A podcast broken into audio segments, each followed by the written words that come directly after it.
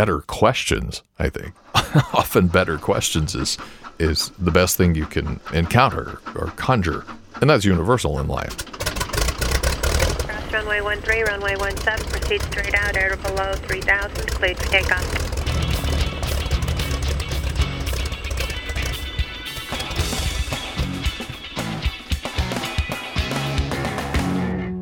All right, hey there. Welcome to Airtime, a Sky Review podcast. Don Jones, right here from the compound.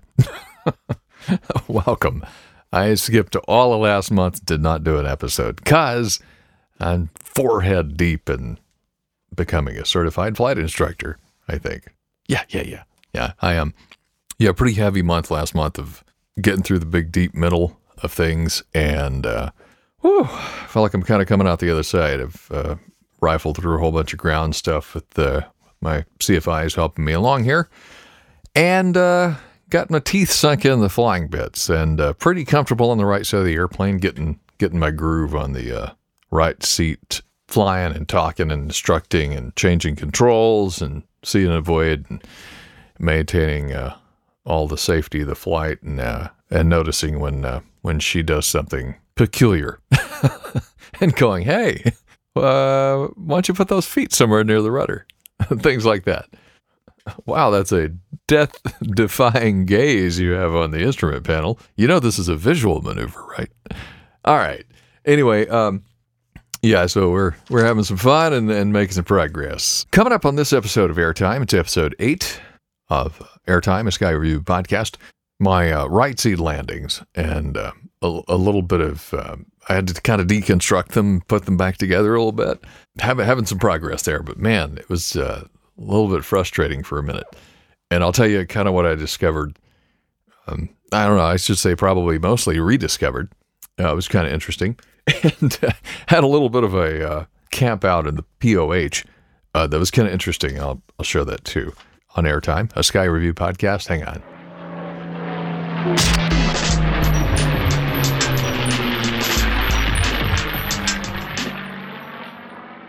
All right, airtime, a Sky Review podcast.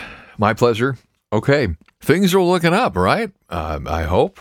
I hope we are uh, on to new and wonderful, bigger, better, putting Humpty Dumpty back together uh, economically and, and things after uh, big, giant COVID. Uh, lots of vaccinations going on, so um, hopefully we're turning the corner, and 2021 is going to be a fantastic year. Yeah, working through my CFI thing. Uh, let's see. The last thing I did as far as ground was um, I did uh, the, my one of my topics was high altitude operations. Um, it's funny about that because I, I, just don't have much experience up in the higher altitudes where oxygen is needed. So it's one of the few areas now of uh, subject matters where I feel stupid teaching it because, you know, I'm basically parroting things I've read and memorized. Okay. It's funny because I remember back, you know, when you get started becoming a pilot, basically almost everything is that. And, and then finally, if you just keep being a student of aviation, you keep marking things off. It's like in, instead of knowing about it, you know, you know that you know. It, it's something you take in and it becomes part of you. Um, so yeah, it's kind of that's fulfilling. However, uh, high altitude ops is is one of those areas where I'm like, let me tell you about how the oxygen control uh, systems. Uh, let's take a look at this picture. this knob is labeled. Anyway, um, that's okay. I have a good imagination. I actually have some plans to rectify that. Um, I think so far, if you look at the CFI PTS, I'm pretty far down into the technical subject area as far as the ground bit. I'm, I'm simultaneously. So I, basically, we have a stint, and I do two lessons. I do one from the fundamentals of instruction and one from the technical subject areas. So I only have one FOI uh, bit left to do is risk management. So far, honestly, out of the technical subject areas, I think I, I really like stability, maneuverability. I like those topics and, and basically just aerodynamics at large. Um, weight and balance, I like that. I enjoy it. I haven't done my weather ground lesson yet. I do like weather a lot. I, I have a lot of weather books. I, I do a lot of digging. Personally, just I do find it fascinating, and, and it behooves a pilot to always be a student of weather ad infinitum, right? But those are some high points, I think, at least so far, um, that I really do do enjoy. And of course, um, I'm obligated to say I really enjoy my favorite of everything is landings because they're not optional, right? So they kind of have to be your favorite, or at least you have to be fanatical about wanting to know more about them. And I am, especially if you switch sides of the airplane and start trying to do very specific kind of landings. Um, it, it's one thing to say, okay, can you get it safely on the ground when there's relatively no wind or not a significant crosswind, and and do a normal landing. But it's it's a little different when you go, okay, well, teach a normal landing from the right seat. Okay, then go uh, go around. Let's do a let's do a short field with a 50 foot obstacle, and and let's uh, pick our landing spot and nail it on, not before or at least within a couple hundred feet of it, and then power off 180s at the commercial flavor, things like that. So that's what we're talking about. We're not talking about just being able to fly the airplane from the right seat and land it safely. Um, the target is much more narrow. So then it starts to reveal things. And it was interesting what I discovered about landings. And I kind of had to take them apart and start to put them back together, which I think ultimately is going to be good for my left seat flying too, honestly. And I'll tell you about those things I discovered or rediscovered coming up next.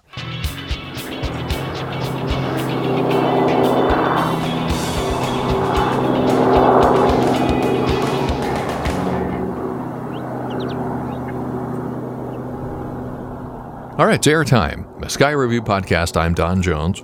I am working on my flight instructor certificate. I'm a commercial pilot. I do not fly for a living at this point. Um, I, I do have an advanced ground instructor certificate. Yes, I'm steeped in aviation fanaticism. Sure. All right. Switching to the right seat of the airplane and insisting on uh, getting good at landing from the right seat. Um, here's what's interesting. I, I did some landings uh, with one of our. I'm in a flying club, so I did some landings. I had done several and gotten fairly comfortable in the right seat, just flying around and, and doing some landings. In the evenings with calm wind, relatively calm wind, not too challenging. But I did notice that um, if you had some wind or crosswind, I started to have a little trouble keeping things dialed in. Turns out, as I dug into that, landings had become so sort of innate from the left seat that I, you know, was just automatically doing the things that you're supposed to do as far as perceiving um, height and point to flare and how fast and all that. You know, it just becomes sort of baked in and automatic. And the problem is, you change hands and uh, change the perspective over in the right seat, and all of a sudden, this thing that was automatic, you know, you're it just isn't isn't there the same way. At least it hasn't been or wasn't initially for me. So I had some kind of, you know, okay, that landing was okay, but really not up to my my personal standards. And and also I didn't feel like I was getting the consistency I wanted either. I, you know, didn't have the command of the of the landing from the right seat. And I remember when I did my private pilot license, I hit a pretty good plateau back then. And there was a lot of just extreme repetitive practicing. And, and of course, there's a point at which that can become counterproductive. And I didn't want to do that with this. And the difference is I have a lot of information and understanding at my disposal. So and that really just leads to better questions i think often better questions is is the best thing you can um, encounter or conjure and that's universal in life i think so i started sort of taking the landing apart talking about sitting at home you know and kind of searching around the internet I was like, okay what's what's what's all the wisdom that's out there people have to give and uh, anyway I, I encountered some interesting things here and there. I think um, one of which, um, I think this is the first one I encountered when I started doing this recently, um, was Rod Machado's. He's got a YouTube video and he talks about it is several, obviously several videos on on landings and and perfecting your landings and mastering them and whatever. But this one particular video, I don't think I had seen before by Rod, but it was talking about your dominant eye. I don't remember ever considering that, and uh, so I was intrigued.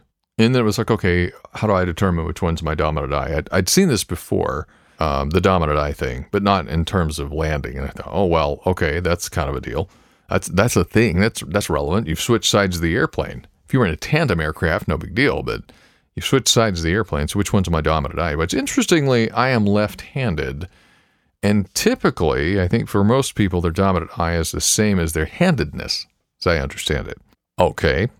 And then occasionally you'll have people who it's opposite. Their dominant eye is opposite from their handedness. And such is the case with me.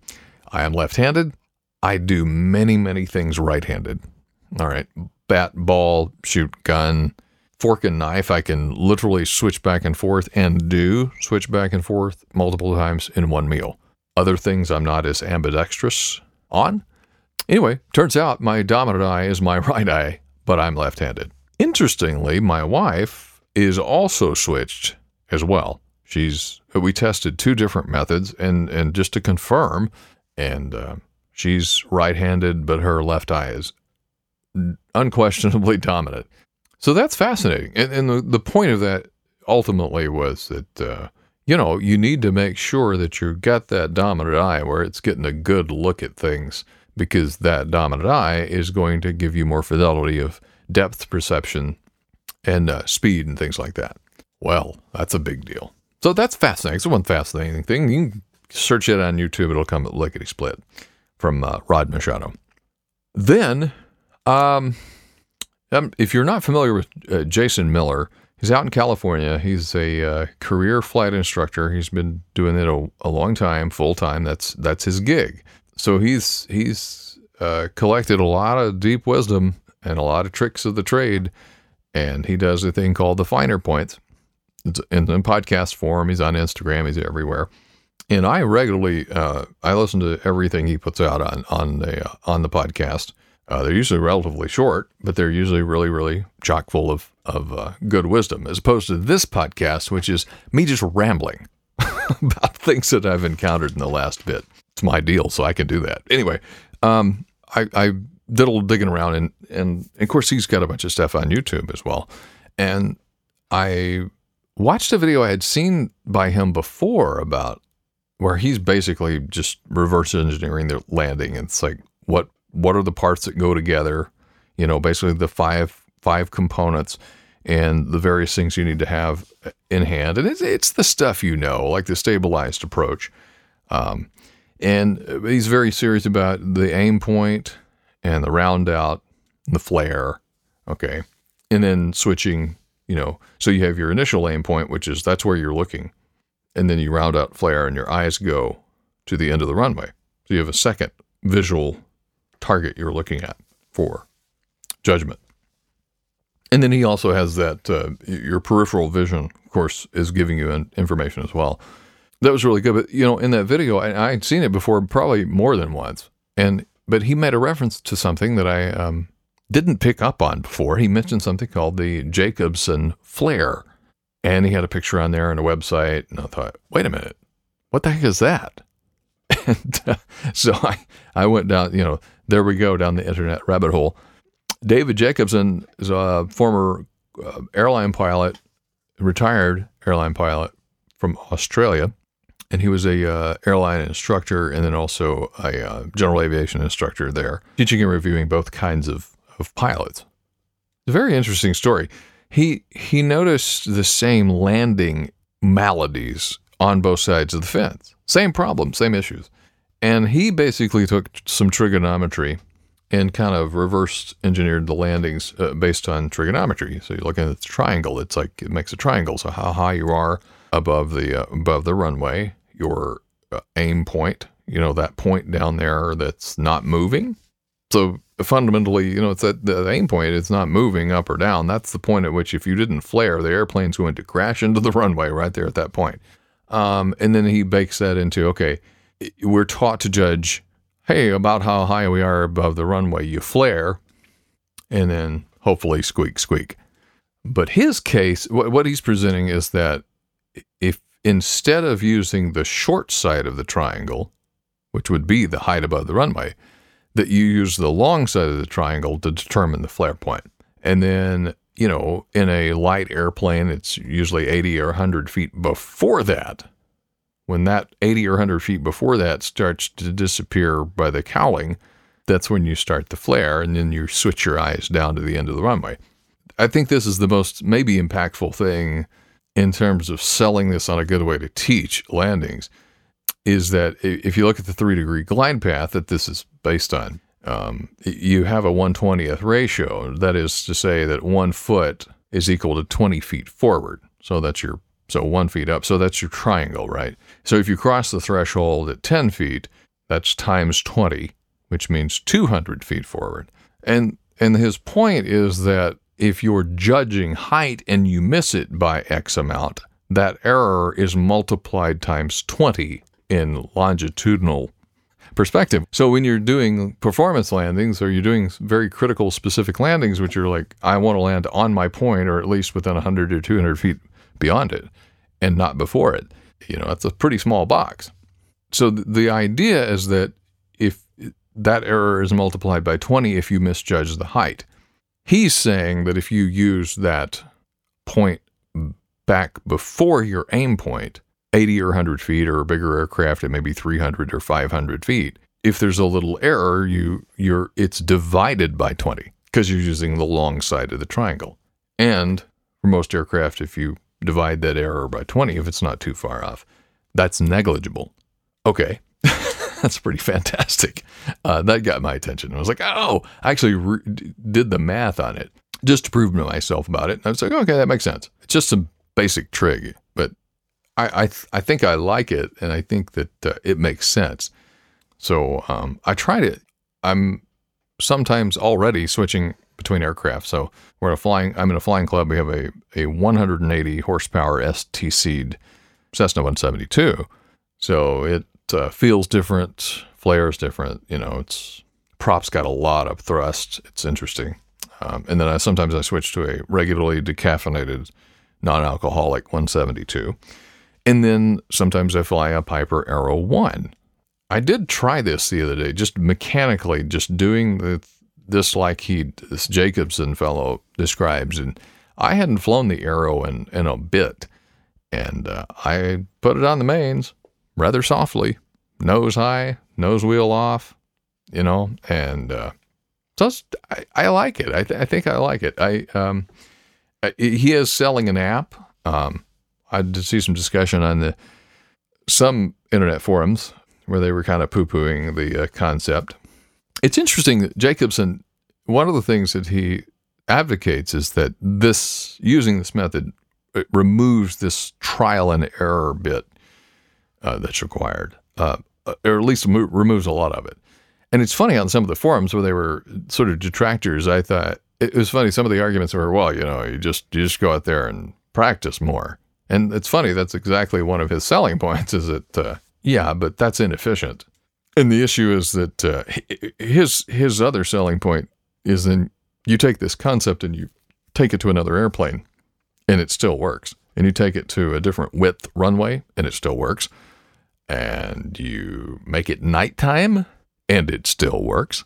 So it kind of obfuscates some of those visual illusions and things like that. So that's kind of cool, especially at night. If you're landing at a rural airport and you've got that black hole thing going on, yeah, keep you out of the weeds, quite literally.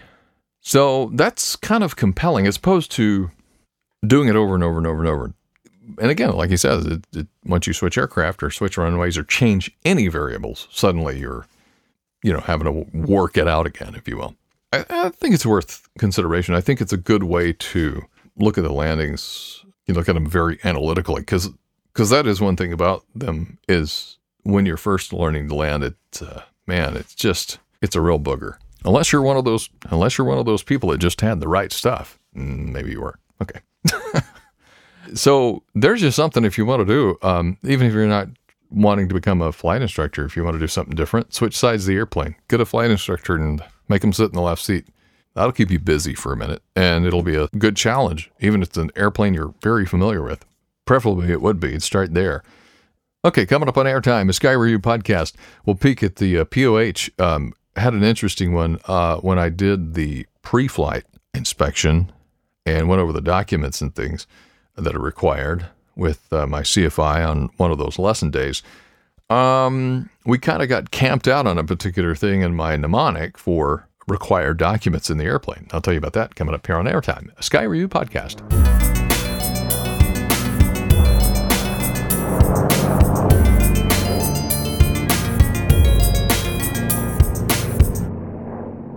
All right, welcome back. Airtime, a Sky Review podcast. Uh, we're on all the platforms uh, known to man, I think. Intentionally on Apple Podcasts, Google Play Store, whatever they're calling it now. Airtime, a Sky Review podcast will come up. And on Spotify as well. And then a whole bunch of other platforms just automatically by sheer marvel of the internet, I guess. Skyreview.us on the web. You to hit me up there. Uh, this will be showing up on an article. There's a podcast page on the website, but then also there's there'll be an articles on the articles page. There'll be an accompanying article to this. Uh, you can comment there anywhere. Contact page skyreview.us. Okay, and I encourage that.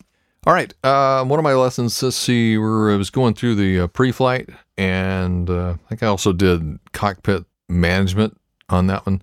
Uh, but when we got to aircraft required documents, and I had done this a little bit ago, you know, it used to be I mean, the, the stock mnemonic you see thrown around for aircraft doc, required documents is ARROW um, for airworthiness, certificate, registration, operating limitations, and weight and balance.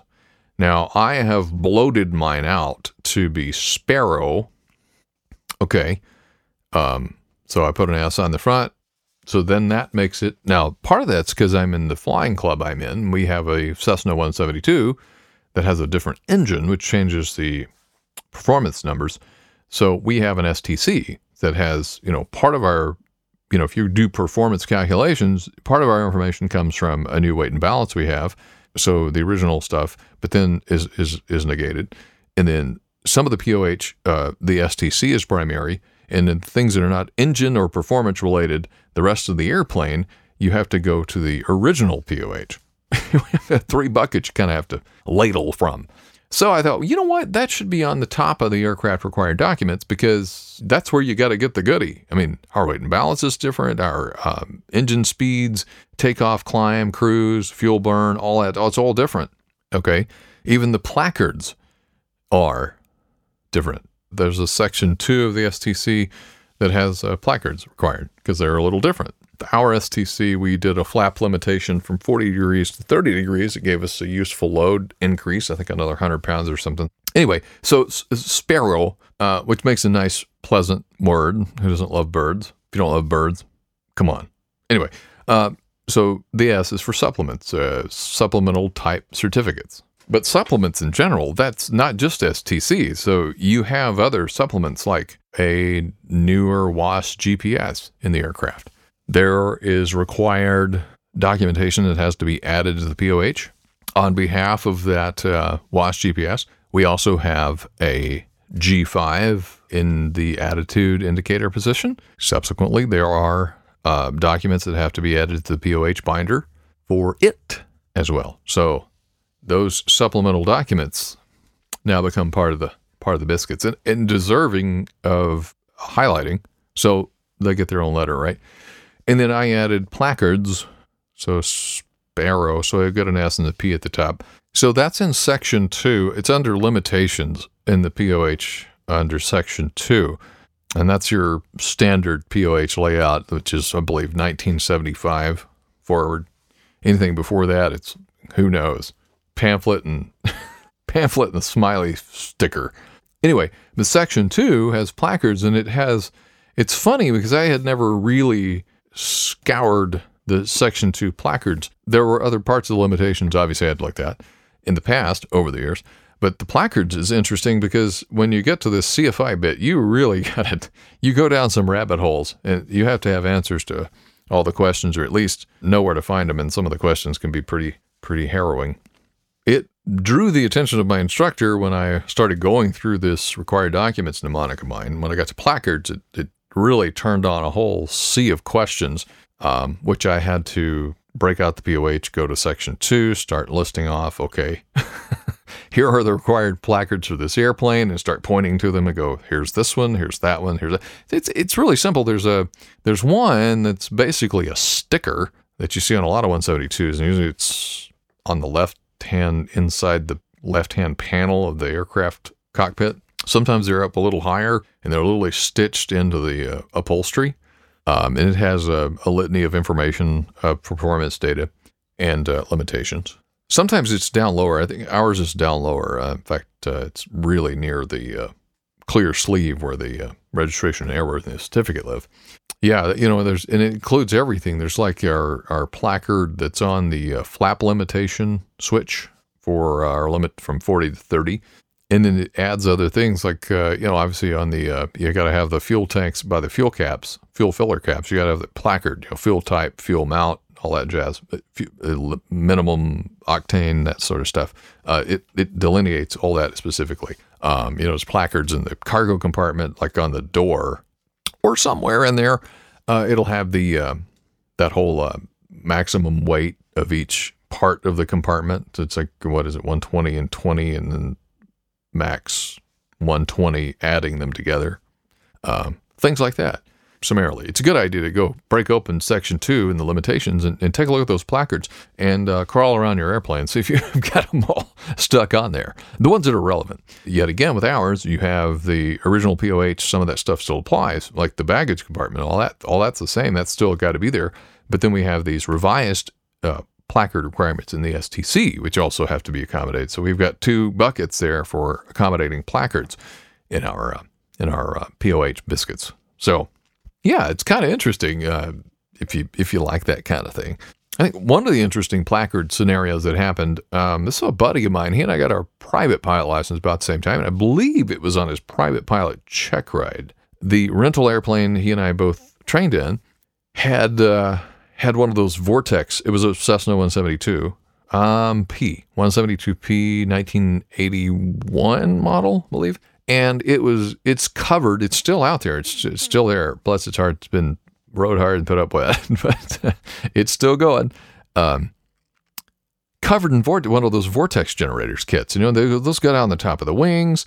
They're, I think, on top and underneath the uh, horizontal stabilizer and it's quite significant. The stall speed is 4433 in that airplane, uh, clean and dirty. 33 knots dirty. Flaps in, 33 knots. so, and that's due to the uh, vortex generator. They're sticky. Uh, I will say it's really interesting to try to stall that plane if you point the nose into the wind, you know, power off. It will slide backwards if you do it just right. Nevertheless, there is a placard in that aircraft. And the examiner asked uh, my buddy, I don't think he asked me, or I had heard about it from my buddy and I knew the answer. I don't think he asked me though. He asked my buddy, he said, uh, Hey, how many of these vortex generators can be missing and the aircraft be airworthy? Or something to that effect. It may have been how many how many have to be missing to trigger unairworthiness. And he and I, neither one, uh, had noticed the placard about that in the airplane. And it was on the instrument panel and it was kind of under the glare shield. And my buddy didn't realize it was placarded, I don't think. And so um, I happened to be flying the airplane after he, he told me about this with the examiner. It wasn't something the examiner was going to fail him on, but it was just interesting. And he mentioned it to me. Well, I was flying by myself and I happened to lean over in the floor to get something and I my eyes just happened to fall across the instrument panel and glance up from a lower angle. The the glare shield was kind of hiding it if you're kind of tall, and he and I both are. There it was, the placard, and it told how many of those vortex generators could be missing. After which, any more than that, you got to put more on there. It's not airworthy. And I can't remember now which it is. It's four I think it's four, it may be five. Um, so, in terms of placard world, that's kind of an interesting one. And I got to say, too, with a lot of interesting avionics and things going into the aircraft, there's some exciting stuff with the G5s and some of the other offerings. World is rife for placard mania. So, that's a sort of a seemingly benign thing in a mnemonic, but I added it in and it turned into a kind of shower of sparks. And that is basically definitive of aviation geekdom. you spend that long talking about placards for crying out loud. But it, it's uh, it's worth a look see. You know section it's in section two of any of the official uh, POHs, and it's kind of interesting for a for a Cessna 172, just even a stock one. You you'd be surprised how many different things there are to uh, to placard. Uh, so yeah, rip yours out and take a peek at it. Some good nighttime candlelight reading material. All right, uh, that ought to do it for me. Uh, that's enough deep dive swimming in the sea of uh, aviation antics, I think. Uh, comment, question, chime in.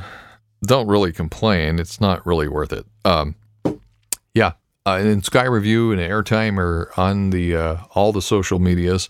I'm not a big social media user. I will acknowledge and respond if you want to communicate through the website too. That's great. If you want to be on the podcast, there's actually a thing on the podcast page of the website you can actually fill out for that. And uh, I'm really interested in talking to anybody that has any interest in aviation. I'm I'm pretty agreeable and easy to get along with. So let me know. Skyreview.us, airtime a Sky Review Podcast, Apple Podcasts, Google Podcasts, and Spotify, and everywhere else. And, and the podcast players are on the website too. You can listen to it there on your browser. Right now, even on your smartphone on your browser. It's all available. All right, cheers. Fly safe. Do a, uh, a emergency briefing before takeoff every time. Have an abort point, a visual abort point every time. Do it. Do it. Okay, good. Fly safe. Cheers. Oh, four five Tango outside Indu, two and a half miles on the ILS 13, full stop. Wind 1304, runway 13, clear land.